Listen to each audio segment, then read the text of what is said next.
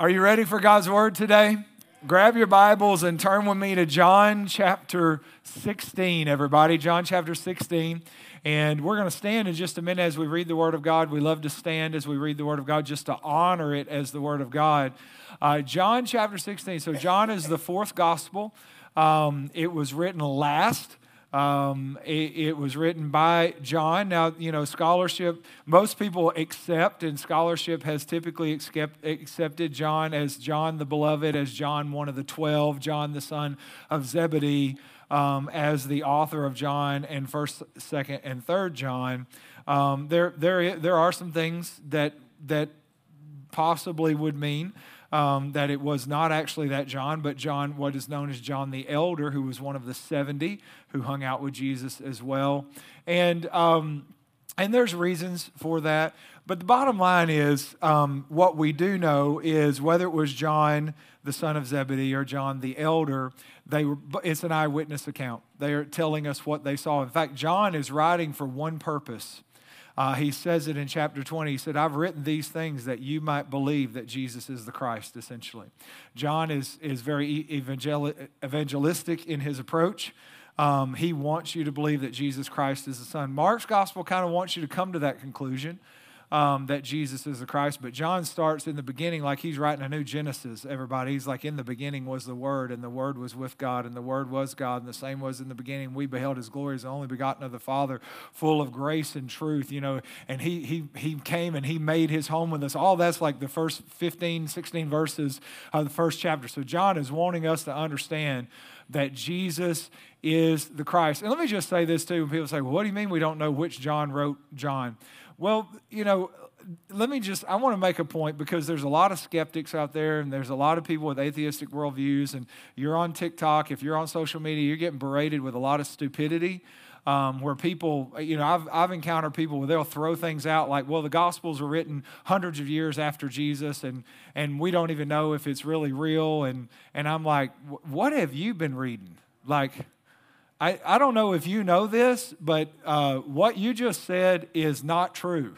like, you know, like, um, you know, and they'll say, well, the gospel, you know, what, what we have in the, especially in the gospels, but the whole, the whole New Testament's first century. And, and, of course, now there's the, well, we found these other gospels, the gospel of Thomas, the gospel of Peter. Okay, let me, let me just help you with this because I get asked about this. Those are second century and third century gospels, which, let me help you with this. Peter died in the first century. So people are like, it's the gospel of Peter. I'm like, well, he couldn't have written it. but if you wanted to circulate, if you wanted to get notoriety and circulate your book, what would you do? You'd write a book and put a well known person's name on it. And by the way, if you read the Gospel of Peter and the Gospel, uh, is it the Gospel of Peter? There's just, okay, in the Gospel of time, anyways, and there's the Gospel of Judas, the Gospel of Hebrews, the Gospel of the 12. I mean, there's a lot of them. Um, but there's some freaky stuff in that. I'll just be in the Gospel of Thomas. It ends with Saint Peter saying, "Women must become men to enter the kingdom of God." Yeah, it's not it's not the gospel, right? In fact, the Gospel of Thomas is not even a gospel; it's the secret sayings of the Christ and that kind. Anyway, so I think in the Gospel of Peter, Jesus comes out of the cross, but it's not little Jesus. Uh, he comes out of the cross and he's like, uh, gargantuan Jesus, and then the cross follows him, comes floating out of the tomb. In other words, you know, uh, drugs are drugs are not a new thing. Um, so, anyways. and, and let me just tell you this, by the way, just so you know, and, and I like to say this from time to time. Now, most of the people that claim things against the Bible, it's usually in ignorance uh, because they heard something on TikTok and they repeated it without really understanding what they were saying. And you can refute everything. And I, I know this because I hear them and I'm like, well, here's the answer to that. Well, there's the answer to that. And sometimes I even put videos on social media just to help to say, hey, if you've heard this, it's actually not true at all. And here's the, the, the right answer. But I want to remind you uh, we don't need a Bible for Christianity to be true, we just need an empty tomb. If Jesus Christ is who he says he he was, you know, or is, and he rose from the dead. I want you to remind, I want you to understand we had, we had thousands of Christians before we ever had a New Testament. So, so I just, you know, just like to make that point that I don't believe, listen to me very carefully. I don't believe the resurrection because of the Bible. I believe the Bible because of the resurrection. Are you with me? And so, and I and I'd love to sit here and talk to you about how we know Jesus rose from the dead. Maybe I'll do that at some point, but it's that's a fun one. But anyway, so the point is, we're in John's Gospel. Uh, most people say it's written in the 90s AD, although I think I could make an argument that all the Gospels predate 70 AD because, like in the instance of John's Gospel, he talks about the pool of Bethesda. Well, that was actually um, that pool was actually destroyed in 70 AD when the Romans destroyed Jerusalem and destroyed the temple. And so when John references it, he references it as though it still exists. And so typically things that don't exist anymore, you don't talk about them as though they still do. Are you with me? And so, you know, there's a few other things in there that, that you say, well, you could make a case they were written before then. I also like to point out when people say, well, the gospel's written hundreds of years after Jesus and how can we trust them? Has anybody ever heard of Alexander the Great? This is a great example, but anybody ever heard of Alexander the Great? Is there any doubt that he existed? Does anyone really doubt? No, he's in all our history books. We, do you know the, the closest account we have, the closest writings we have of Alexander Alexander the Great were written 400 years after he died. 400 years, right? We have creeds that were written creeds and memorized creeds they're in the gospel. One of the oldest is 1 Corinthians 15, uh, 3 through 7 or 3 through 8, when Paul says, This I deliver you what I've received, that Christ was crucified in accordance with the scriptures. And, and then he goes through the eyewitnesses that saw Christ res- resurrect after the resurrection and all that. That creed, historians have dated that creed. It's actually a creed that was shared orally, um, something that's spoken, remembered. Um, but it dates back to some say within months of the resurrection, but everyone says within three or four years of the resurrection meaning that the gospel was preached immediately. Um, and the gospel account was preached by eyewitnesses who saw Jesus. You know, for instance, you don't go around saying, well, Jesus appeared to 500 people if you're going to meet them in Walmart, and they'll be like, no, he didn't. Are you with me? because people say, well, the gospel start, you know, came later, or whatever. The point is um, that we have great historical and prophetic and archaeological backing to believe the Gospels because what's in it is accurate and it's written first generation by eyewitnesses and we don't get that with most of the writings in antiquity and we don't get that with most of the histor- historical figures in antiquity. So people put up a straw man and say well the bible blah blah blah. Well alexander the great 400 years. I've got writings like you know paul's writing in the 50s this is you know 20 years after the resurrection. Nobody else in history has that all right? Okay so anyways I just like to arm you with truth because there's a lot of stupid on TikTok. Right? Are you with me? People say, well, we don't, how do we, the Bible, and well, do you understand that our New Testament, we have 20, like over 25,000 manuscripts of the New Testament? Why is that important? You know, the closest thing to that, think about this. We have over 5,000 Greek manuscripts and 20,000 in other languages of the New Testament writings that is by far more than anything else in history. Homer's Iliad is the second with 1,800. Right? Why does that help us? Because this is why when, when theologians say the Bible is true and accurate within 99, Bruce Metzger, one of the leading uh, foremost theologians and authorities, said the New Testament is true uh, with a 99 point, I think it's 99.8% accuracy because we have so many writings we can verify we really have what they meant to say. Nobody, no, nothing else in history has that kind of accuracy, by the way. So I just want you to have that next time you're scrolling through TikTok and someone says in their little tickety talk something stupid. Amen? All right, John's Gospel. So we're in John chapter 16, one of the greatest, longest discourses of Jesus called the Farewell Discourse. There are several discourses. Matthew has five discourses. Some of the most familiar discourses of Jesus would be like, for instance, um, the greatest sermon ever preached, right? That we have in Matthew 5, 6, and 7, the Sermon on the Mount. We have the Sermon on the Plains. Uh, we have the, the Olivet discourse where he's standing on the Mount of Olives. And then we have this farewell discourse is one of the long ones as well. And uh, it starts in chapter, really chapter 13 in the upper room. Um, and so this is 30 AD. This is right before, this the night before, this is the night of Jesus' arrest. Um, he's in the upper room. It's the same upper room would have been uh, in, uh, near the Zion Gate in Upper Jerusalem or the Upper City, um, and uh, it was a room that was built on top of a wall, you know, on a house. And they've discovered all this. Um, they believe that this upper room in particular is the Upper City by the Zion Gate. They believe this to be the actual upper room where Jesus was. If you go on a tour of Jerusalem, this is the one they're going to take you to. And it's, it's pretty much been that way since the, the 300s uh, BC. They believe this was the room.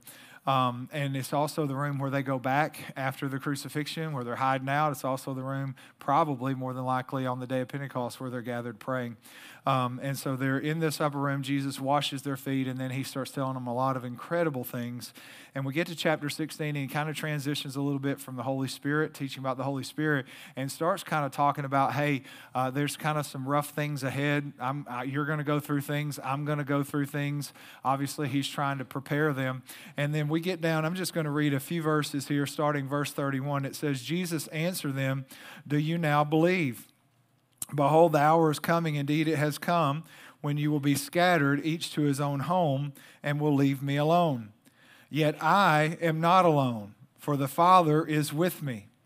I have said these things to you, that in me you may have peace. In this world you will have tribulation, but take heart, I have overcome the world. In this world you'll have tribulation, take part, take heart, I've overcome the world. So we're in a series of messages, Christ versus culture. Christ versus culture. And today I want to talk to you. I call the message just very simply God and suffering. God and suffering. I want to talk about that. So, will you bow your heads with me? Father, thank you so much, God, for your word today. We are here, God, divinely appointed. We're here on purpose for a purpose. God, speak to us clearly today and help us, God, to hear. In Jesus' name, amen. I just realized I never had you stand. I'm sorry. If you ever have wondered if I have it all together, the answer is no. God and suffering. Um, this is probably one of the greatest questions in our universe, I think. Um, and it's trying to trying to work out the idea of a good and loving God and the suffering that we see in the world. Um, as far as Christians, it's probably one of the greatest things that Christians wrestle with. Everyone's going to wrestle with it. Like bad stuff happens, but I love God, and God's supposed to be good, but bad stuff happens. I've seen, um, as a pastor, obviously, I've seen some very, very difficult um, situations that people have had to walk through horrific situations people have had to walk through. Personally, I've walked through some very, very difficult things uh, my own self. And, and in those moments, you're going to wrestle this out. Like there's this good and loving God, but I'm going through hell. Um, and I don't know how to, to make those things agree with one another, to make them work together. Um, it's also probably one of the greatest arguments against God in, in our world today People will say, well, you say you have a good and loving God, but look at all the suffering in the world. And how could God be good and be so cruel? And if God can do things, why, why, if He's all powerful, why does He stop the suffering that's in the world? Why doesn't He help? Why doesn't He do this or that or whatever? It's one of the arguments again. So whether you're in, in the church, it, it sometimes is something we stumble over in our faith and it trips us up, and understandably, absolutely understandably. And then if you're outside the church, if, if you're not a believer in Christ, one of the greatest arguments thrown at God all the time. And I need you to understand, as a pastor, and I've been doing this a long time, working with people, I love people. I've, I've been through very difficult things. I've been in, in many rooms where people had passed away that, that didn't, I personally didn't think they should have passed away. Um, you know, I, I, if I'd have been God, I feel like I might would have, you know, I say I would have done something different. Who knows? You know, that's, that's really um, not an intelligible thing to say because there's so much I don't know. I just know that I, it didn't get my vote. I didn't like it, and I didn't like it at all. And probably you've had those experiences. And so, walking through that, I would love to tell you oh, I would love to tell you that today I've got three things that's going to make it all make sense. If I just tell you these three points, behold, everything makes sense. And what I would say is that probably although it could be very helpful and it could be healing, it's not going to take away what you walk through the pain, the suffering, the difficulty, etc. Unfortunately, I don't have those three things that's going to make it all make sense today, but I can offer some perspective as a pastor, but also as a human, and is someone that's walked through things, and also uh, from God's word. And, and, and hopefully, whether you've been through something very, very difficult, or whether this is a stumbling block in you and your faith, and maybe you're wrestling out, and maybe it's kind of keeping you from being close to God, or maybe even keeping you from following God at all, I think I can help with that. And so today I just said, God, let me be helpful. I want to help as much as I can. So when we're talking about evil in the world, uh, we're talking about um, there's really categorically two categories there's natural evil and moral evil.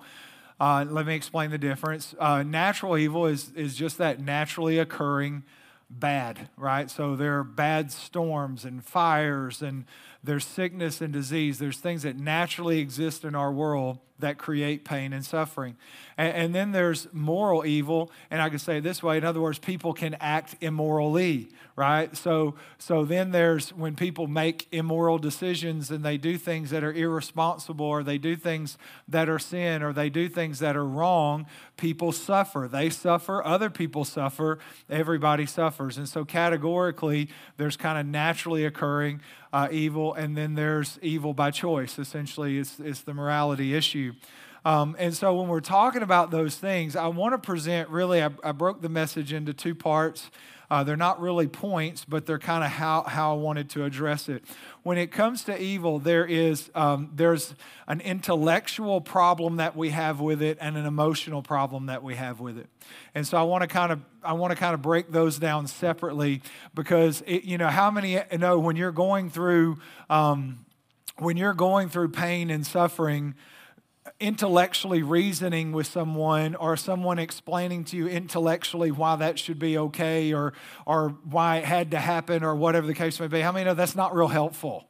Right? And we, by the way, we should be aware of this as Christians and believers. When people suffer, uh, most of the time when people are in pain, they do not need you reasoning it, reasoning it out for them. They just need you to sit with them and love them, okay? I, I can say this like, you know, some of the little Christian cliches we have, like, well, you know, brother, God doesn't close a door that He doesn't open a window. And I'm like, and if I can find the window, I'm going to throw you out of it right now. Praise the Lord.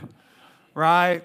And so there's something to be said. The Bible says, weep with those who weep and mourn with those that mourn. And, church, listen to me. Sometimes the greatest thing that you can do is just sit in the suck with somebody and say, I'm here and I don't get it either, but I love you right? So please don't ever underestimate. I think sometimes as pastors, I know sometimes we always want to have the answer. And the hardest thing that I've had to accept as a pastor is I don't always have the answer. And, and it's good to be honest about that because a lot of times pastors trying to have answers have ultimately created ways and beliefs and even theologies and ideologies that aren't even accurate, but they were in, in the good of their heart trying to have an answer. And there's just something powerful about sitting down and saying, I don't know, I don't get it, but I'm here.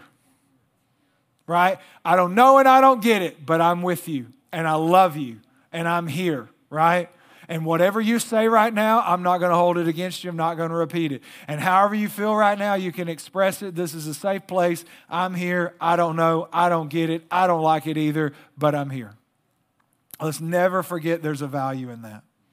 Sometimes that's a lot more valuable than a Christian cliche. Are you with me? So let's talk about this intellectual problem of evil. So, so here's the intellectual problem we have. If God is loving, then he would stop all evil. And if God is powerful, he would create a world with no evil. And it makes sense when you say, right? If God is loving and God is powerful, then it makes sense that there would be no evil. I mean, I'm a dad. As a, as a parent, typically you're trying to do everything you can to make sure your children don't have pain. And you're pleading with them saying, you know, I tried that. It was painful. Please don't try. You tried that. Oh, God bless you. That's what I was trying to tell you, Dad. Dad, Dad rode that bull and it bucks, right? Don't do that. And so it makes sense. Well, if God is good, God is good, and then, then he would just stop evil. If God is good, he would create a world without evil. If he's that powerful, he would do that. But, but here's what I want you to say. Most of the time, most of the time, the argument is made, especially from an atheistic worldview, that God and evil are mutually exclusive, meaning there's no way they could be reconciled or work together. In other words, the, the atheists will, mar, will argue if God is good and the world is bad, God doesn't actually exist. And I understand the argument. I do. I, mean, we're going to talk about it. But I want you to understand this. I've got a better question for you. a question maybe to consider. Because if there's ever a chance, or even a chance, that God could work through evil to bring about his plan, or that if God actually uses or could use pain to bring about his plan, and his plan had a greater good and a longer effect than the temporary pain, then these things aren't reconcilable. In other words, let me say it this way if God could have a morally sufficient reason for evil, then these two are reconcilable. You're saying, well, could he? Well, I don't know. Let's think about it. I could offer the obvious for a minute. I could offer the obvious that um, that the only way that God redeemed all of mankind was someone had to suffer. And if God removed suffering and pain, that person, Jesus Christ, couldn't have suffered and he couldn't have had pain. And if he couldn't suffer and he couldn't have pain, he couldn't have redeemed us. I, I could argue those types of things that, that there could be there could be. See, I want you to think about it. See, we, we zoom in as, as is normal. We zoom into our life and we look in our life and say, I went through this and it doesn't make sense and it was hard and painful and God could have done something or God should have done something, but God didn't do something. But here's the question here's the problem. If God removes evil, where does it start and where does it stop? Because if there's any chance that evil, that God has a morally sufficient answer for, for having evil in the world, then these are not mutually exclusive. They are reconcilable. And I don't know if you've ever thought about this, but if God were going to start today removing all the evil in the world, where would He start? And what if He started with me? And what if He started with you? Because we do evil every day, we do things that are immoral all the time. It's true. In fact, one thing every human has in common is we all sin. And because we all sin, we all do evil. And because we all do evil, we all do immoral, immorality. And if God decided, okay, I'm going to eradicate evil, He might just start with me. And He might just start with you. Now, if God is loving and kind and doesn't want to just annihilate all of humanity but wants to redeem us, and evil could serve the purpose of redeeming us and it has to exist, then God has to allow it to exist as it exists because He can't get in and start manipulating good and evil in the world because He can't start and not stop. So once you have a world that has evil in it, once you have a world that has evil present, if you're a good God and that evil actually serves a purpose, whether you like the way it serves it or not, it is now present and serving your purpose, then you have to take that, that step back, if you will, and you have to permit it, not because you want to, but because once you get involved, have y'all ever seen Bruce Almighty? Right? I'm not saying I endorse the movie, but there's some in- interesting theological points. Remember when he says yes to everything and every, everybody gets their prayer answered because he doesn't want to individually and personally look at each situation. So he just says yes, yes, yes, reply all, or yes, yes, yes, yes. And everything goes wrong, and you would think everything would go right if everybody got the yes they wanted. But it doesn't. It's a silly, silly analogy, but I'm just saying if evil is in the world and there is a morally sufficient reason for, for evil to be in the world, then God can't jump in every time we think He should to manipulate where good is and where evil is and how far evil can go and what evil can do. Because if He starts down that road, where does He stop? See, the truth of the matter is where we struggle the, the presumption that we make is if it doesn't make sense to me, it doesn't make sense. Isn't that true? I don't know. I'm like this way to a T. Like, I mean, I, I struggle with rules and laws that don't make sense to me. I'm not going to say I break them because I'm the pastor and it's Sunday. I'm just going to say there's some rules and laws that I've struggled all my life. It's my personality. Like, ah, this doesn't make sense to me. Why we got to do it this way? Right? And sometimes we're this way with God. If it doesn't make sense to me, it must not make sense. But if that's what you're thinking, let me give you a couple of, of scriptures. Isaiah 55 8, God says, For my thoughts are not your thoughts, neither are your ways my ways, declares the Lord. Is it possible, just possible, if you're wrestling with evil, and I don't want to make light of this subject because I know how it hurts, but is it possible, if you're wrestling or struggling today, is it at least possible that God knows something you don't? Is that, is that at all possible? And if it is possible that God knows something you don't, what would be required of you? Trusting God when I don't understand. We call it faith right? Because I don't know how this, you know, they, they did a study, I think it's called the ripple effect, and they talk about how one thing in, in the timeline, essentially, if you're like into all the timelines and Avengers and the, the multiverses and all that kind of stuff. By the way, there's a new atheistic theory that's trying to explain the origin of the universe through a multiverse generator. And I'm like, and y'all are smart.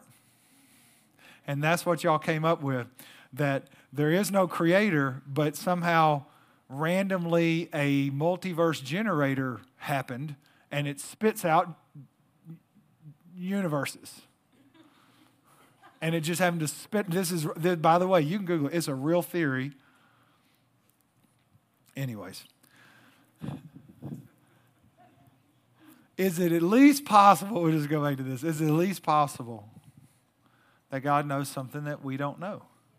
Paul, Paul says this, 1 Corinthians 12 13, for now we see in a mirror dimly, but then face to face. Now we know in part, but then we'll know fully, even as I have been fully known. In other words, he's making the same point. He's talking to Corinthians, he's talking about spiritual gifts, he's talking about love, but he's making the point we don't see everything clearly now, and we don't know everything now. That study I was going to tell you about the ripple effect, it just studied the effect of and a lot of it was based on evil. Something evil would happen here, but it would have an impact that eventually would bring out other things. And and and it was this study of like this event happened, but it rippled. And I mean, hundreds of years later, this is because of this. It was really interesting study. And so the point is, could God know something that, that I don't know? And if God can know something that I don't know, He might have a good reason for not doing what I thought He should do.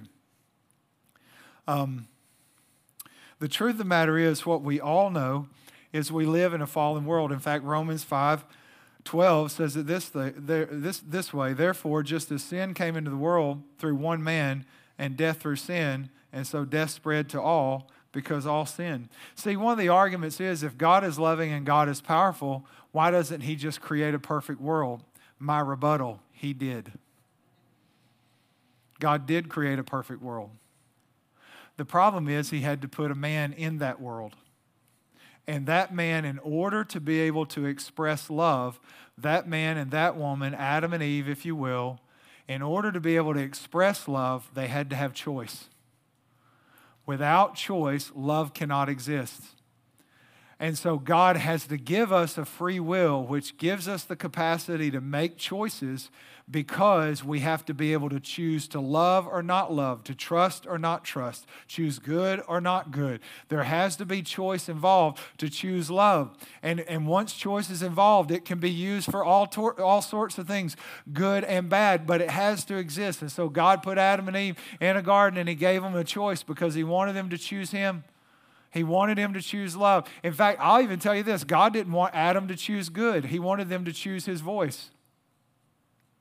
God never wanted Adam to know evil, and God never wanted Adam and Eve to know good. Because good and evil was the knowledge that was on one tree, and God said, I don't want you to know that tree. So what did God intend? He didn't intend for Adam and Eve to be to live by good or by evil. He intended for them to live by valuing his voice and listening to him.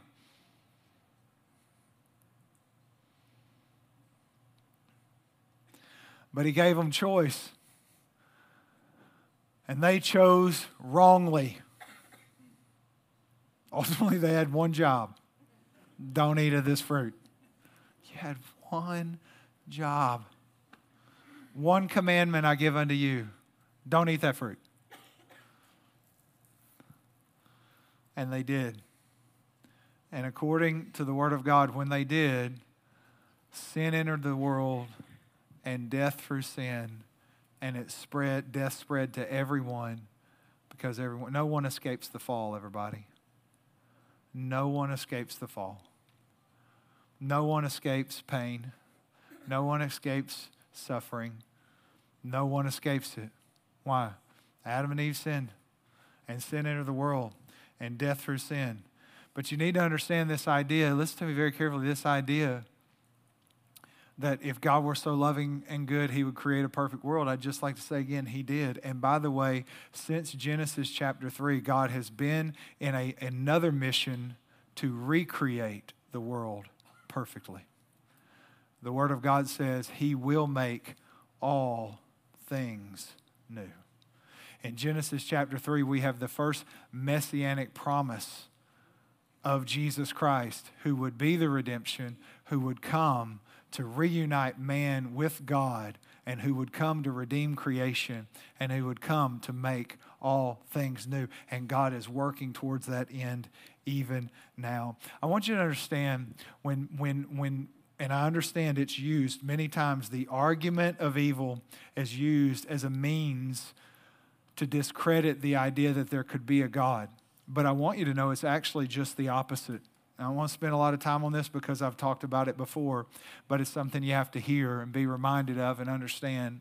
But evil is actually the greatest argument for the existence of God, or one of the greatest arguments for the existence of God that we have. And you say, how no? How how how so? Evil is not a thing in, a, in and of itself as much as it is the absence of a thing. It's the privation or deviation from good. The way we know evil is we don't know evil. We, we have to have good in order to know evil. Does that make sense? Are you tracking? I know we're going to use our brain just a minute, but I'm going to move on, okay? So we have to understand there's good and a deviation from good, a privation of good is evil, right? But how do we know what is good? You see, once we get to the argument of good and evil, let me say it another way objective good or objective moral, moral values. So, objective morality, good, objective, you know, moral values, all the same. That means there has to be a standard of good for us to know good. Because everyone, like we know, if you see a baby abandoned you know, on the side of the road, you stop and you get the baby and you take care of the baby and you go to the hospital. We all know that. It doesn't matter what culture you're in, it doesn't matter what time you lived on the planet. Everybody knows that to be good. Just like everyone knowing torturing babies for fun is insanely grotesque and evil. No one has to have a class on that, right? No one has to have that explained to them. It doesn't matter what culture, what, what country, what continent, what time in the world. We all know this to be good and this to be the absence of good. We all know this to be good. We all know this to be evil. But how do we know that? It comes from outside of us. That's what objective means. Because if, if there's subjective morality, if morality, we've talked about this, but if morality is subjective, that means what I say is right or wrong is right or wrong for me. Well, I think that puts us like, let's look at Hitler for a minute. Because Hitler thought it was very moral to, to slaughter six million Jews. We all know that to be immoral, right? So, how do we know that and he missed it? He was working with subjective morality, and we're talking about objective morality. Are you with me? So, if there is objective morality, it is outside of a human being. It has to have a source, it has to come from somewhere. If there is good, then there is God. If objective morality exists, God exists, there is objective morality. We all know that to be true. So it is the argument that God exists. Now, atheists would argue, well, uh, morality evolved. But how did you get morality out of matter? Think about that. How can cells and atoms and neurons and they're all clustering and colliding? How does that make you know harming someone is bad? It doesn't even make sense. Matter cannot give you a mind and matter cannot give you morality. If there is morality, there is an objective lawgiver. If there is a law, there's a lawgiver. That lawgiver is above us, beyond us. He is greater than us, and our conscience bear out the fact that God actually exists because object, objective morality exists. Are you with me? And so evil actually, even though we don't like it, evil testifies that God exists. So that's kind of the intellectual problem. But now there's really the emotional problem. And that is evil hurts, suffering's painful, and I don't like it, and I don't even agree with it, but I don't like it, right? It, it, it's, it's, it's difficult. So, what do we talk about when we talk about here's this God, and He's good, and He's loving, and He's powerful, but I am walking through or have walked through something extraordinary, incredibly difficult. How do we reconcile that? Well, I think the first place we have to start is the fact that, think about this, the God of the universe didn't exclude or preclude himself from suffering, but included himself in it. The God of the universe didn't shy away or step back from evil, but actually stepped into it and included himself in suffering and chose of his own volition to suffer in and as us, in our humanity, as we suffer. In fact, to take suffering that belonged to us upon himself. Do you know why I want to make that point? Because that point, in and of itself, testifies and attests to the fact that you can have a loving God and suffering. Because the love of God, now listen to what I'm about to say. The love of God is more clearly seen not in stopping suffering, but in stepping into suffering. I want you to think about what I just said. The reason we know how loving God is is not because he stopped suffering, it's because he stepped into suffering. Peter says it this way. 1 Peter 3:18 he says, "For Christ also suffered once for sins, the righteous for the unrighteous, that he might bring us to God, being put to death in the flesh, but made alive in the spirit. This removes the idea that suffering and love are mutually exclusive, that they, they can't be reconciled, that they can't coexist that God can't be loving and at the same time not stop suffering. No, no, no, no. This tells me that these things can be reconciled, can very much exist together because God is so loving, He didn't stop suffering, He entered into suffering.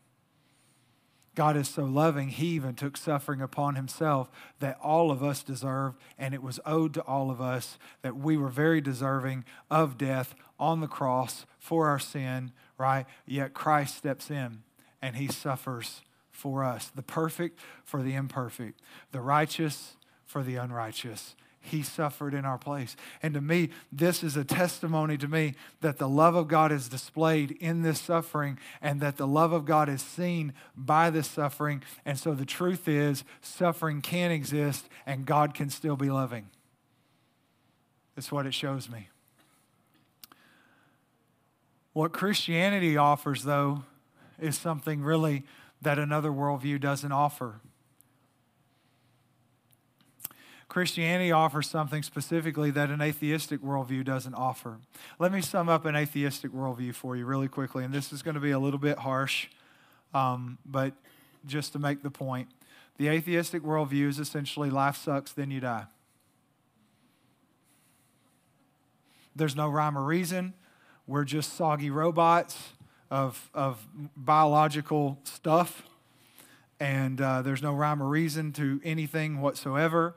I mean, this Richard Dawkins, Stephen Hick, you know, I mean, you just quote quote one of the new atheists, one of the most prominent ones, you know, Sam Harris. I mean, we're just we're just all soggy robots. Biology accidentally gone right. Right? And nothing really matters. There's no purpose, there's no meaning. At the end, there's just matter. And when it's over, it's over. Here's what the Christian worldview offers hope. Here's what the Christian worldview says. This is what Jesus is trying to talk to his followers about in John 16. He's like, In this world, you're going to have suffering. That's what he says. Like, it's, it's not a promise he wanted to make, I don't think, but it's factual and it's actual, and we all know it to be true. In this world, if you live in this world, you're going to have pain. If you live in this world, you're going to have problems. If you live in this world, you're going to have tribulation, and that can be suffering, that can be persecution. Persecution and suffering are you know similar, but also different. You're going to have pain. You're going to have sorrow. It's going to happen in this world. But he says, "Take heart, for I've overcome the world." And what Christ is pointing to in this moment, he is pointing to the hope of glory. And that is weeping endures for a night, but joy comes in the morning. Paul said it this way I suppose that our present sufferings cannot even compare to the glory that will be revealed in us. In other words, suffering is but for a short, limited time. This is what the, Peter's talking about. Um, in one of his writings. He's like, Believers, listen to me. I know you're going through it. I know you're suffering, but suffering is for a short time, and then eternity is forever. See, the promise we have in Christ is that he is going to recreate the world that He's going to make all things new. And in making all things new and, re, and in recreating the world, if you will, what He's going to do is He's going to lay waste to suffering. He's going to eradicate evil. He's going to judge all that needs to be judged, take care of every sin that needs to be taken care of, pass judgment, and then He's going to get rid of all the evil and he's going to get rid of the devil and he's going to get rid of all of his demons. And that's why it says, and he will wipe away every tear from every eye. And there will no longer be suffering and there will no longer be pain and there will no longer be mourning. That this is the world that he is recreating. And this is why he came and stepped into suffering, not without any point and not without any purpose. And I would say if his suffering has a point and his suffering has a purpose, then our suffering has a point and our suffering has a purpose. Whether we understand this side of heaven or not, it has a purpose. And if nothing else, in and through it, the glory of God will be revealed in our lives both now and forevermore. Yes, weeping is for a night. Yes, pain is for a moment. Yes, our, our life here is a hundred or less years, but eternity is coming and it is nothing but perfection and it is nothing but awe and wonder and it has no pain and no sorrow and no suffering.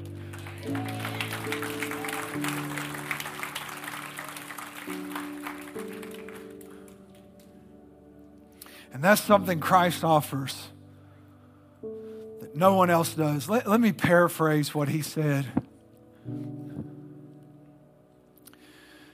He said this You will have suffering. And then he said this, but you can have peace. Oh, this is so good, guys. So good. Here's what he said everybody's going to have suffering. It doesn't matter what your worldview is. Doesn't matter what your worldview is. Doesn't matter whether you believe in God or not. You're going to have suffering. That's true of everybody. But here's what Jesus says For my followers, you, you will have suffering, but you can have peace. He said, Not as the world gives do I give. I give a peace that didn't come from this world. I give a peace that's not contingent upon this world uh, to give a peace that's not based on your present circumstances. He's saying, I can give you this peace. See, this is an amazing thing. In eternity, our suffering turns into glory. But in the present, He offers us peace in the suffering. This is, this is how good God is. He says, You're going to have pain. It's in the world, it's set in motion. You're going to have pain. But you know what you can have? Until pain is eradicated from the world, you can also have peace. And it comes from me. as something you receive. It comes from me. And can I just tell you? Can I tell you, I've watched people and, and I've watched them encounter what you will have as suffering. That's coming whether you accept it or not. You don't receive that, it just shows up on your door. That's just life. It's a phone call, it's a text, it's a moment, it just shows up on your door. You don't get to choose on that one.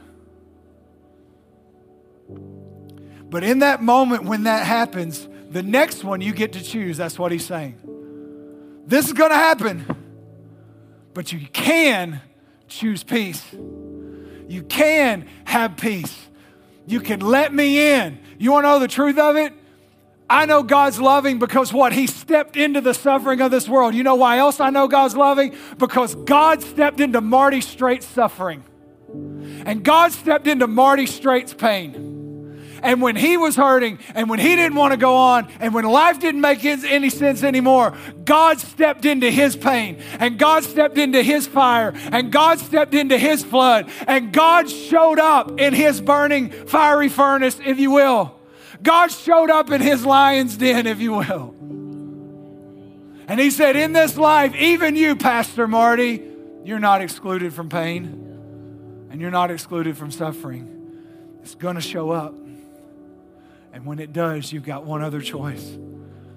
That is, you can accept my peace. You can have my peace. When this shows up, don't say no to God because He's the only one that makes this offering to you. He's the only one that sets this proposition before you. When pain shows up, don't say, no, no, no, no, no, God. You can't be good. Why? Why does the enemy want you to do that? Because the moment you do that, you exclude yourself and you remove yourself from the offering of His grace that comes from His grace, which is peace. In this world, you're going to have pain, but you can't have peace. Now, let me say one more thing about peace, because this is the hard one.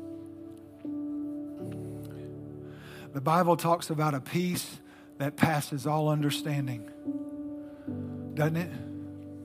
I'm going to tell you the secret of peace. You can't have a peace that passes all understanding until you give up your demand to understand.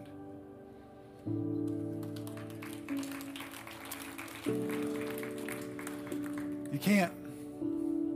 As long as you're demanding to understand, you can't receive the peace.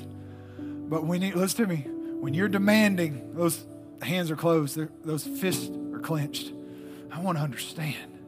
And God's saying, as long as you want to understand, I can't give you this peace. But watch this when you'll give me your demand to understand, I'll give you my peace that comes without being able to understand. In this world, you will have trouble. Take heart. He has overcome the world.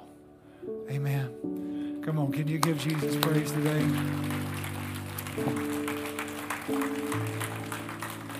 God is so good. Will you stand with me? And I'm going to ask our, our prayer team to come and we end all of our experiences with time of prayer. For anyone who needs prayer, we'd love to pray with you today, no matter what you may or may not need or how, whatever you have need of, we'd love to pray. But let's take a moment and bow our heads, and I'm going to pray because what I know, I know there are people in this room who have wrestled with this, who've struggled with this. I know there are people watching online who have wrestled with this, who've struggled with this. And today I just want the Holy Spirit to speak to us. So, with your head bowed, your eyes closed, Lord, I just pray right now. Lord, I pray specifically that, Lord, there's some people right now that need to give up that demand to understand.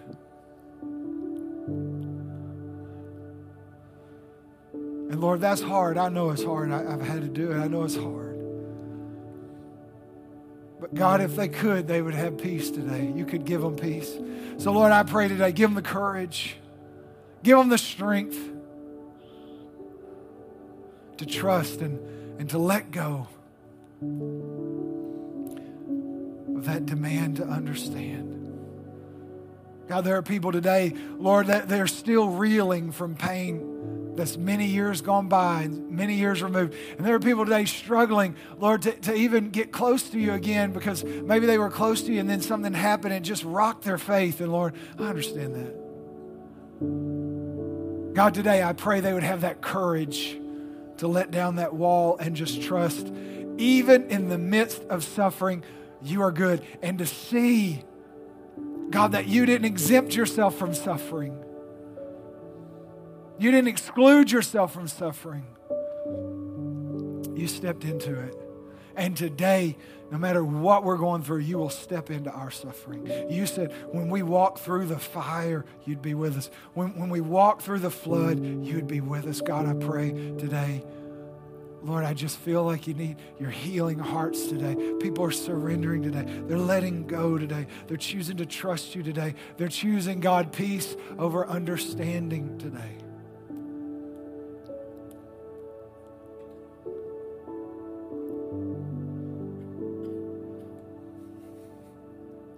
God, I just pray, work in every heart and every life.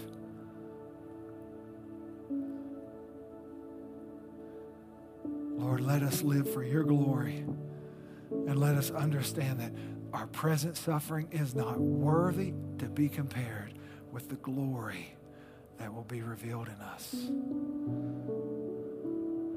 God, we thank you that even when we don't see and understand fully, you are still good and you are still God. And we can trust you. In Jesus' matchless name. Amen. Come on, can you give Jesus praise today?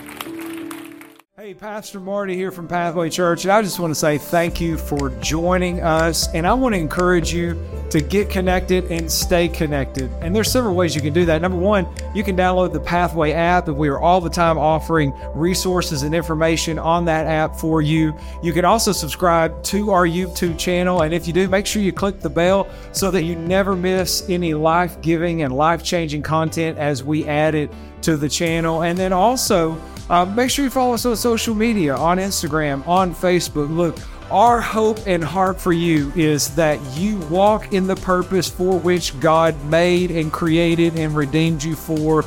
We love to connect people to purpose. We thank you for giving us this opportunity. And if you're ever in Longview or you are in Longview, I'd love to invite you to join us in person each weekend. Listen, I pray God's best for your life. I believe if you follow Jesus, your best is ahead.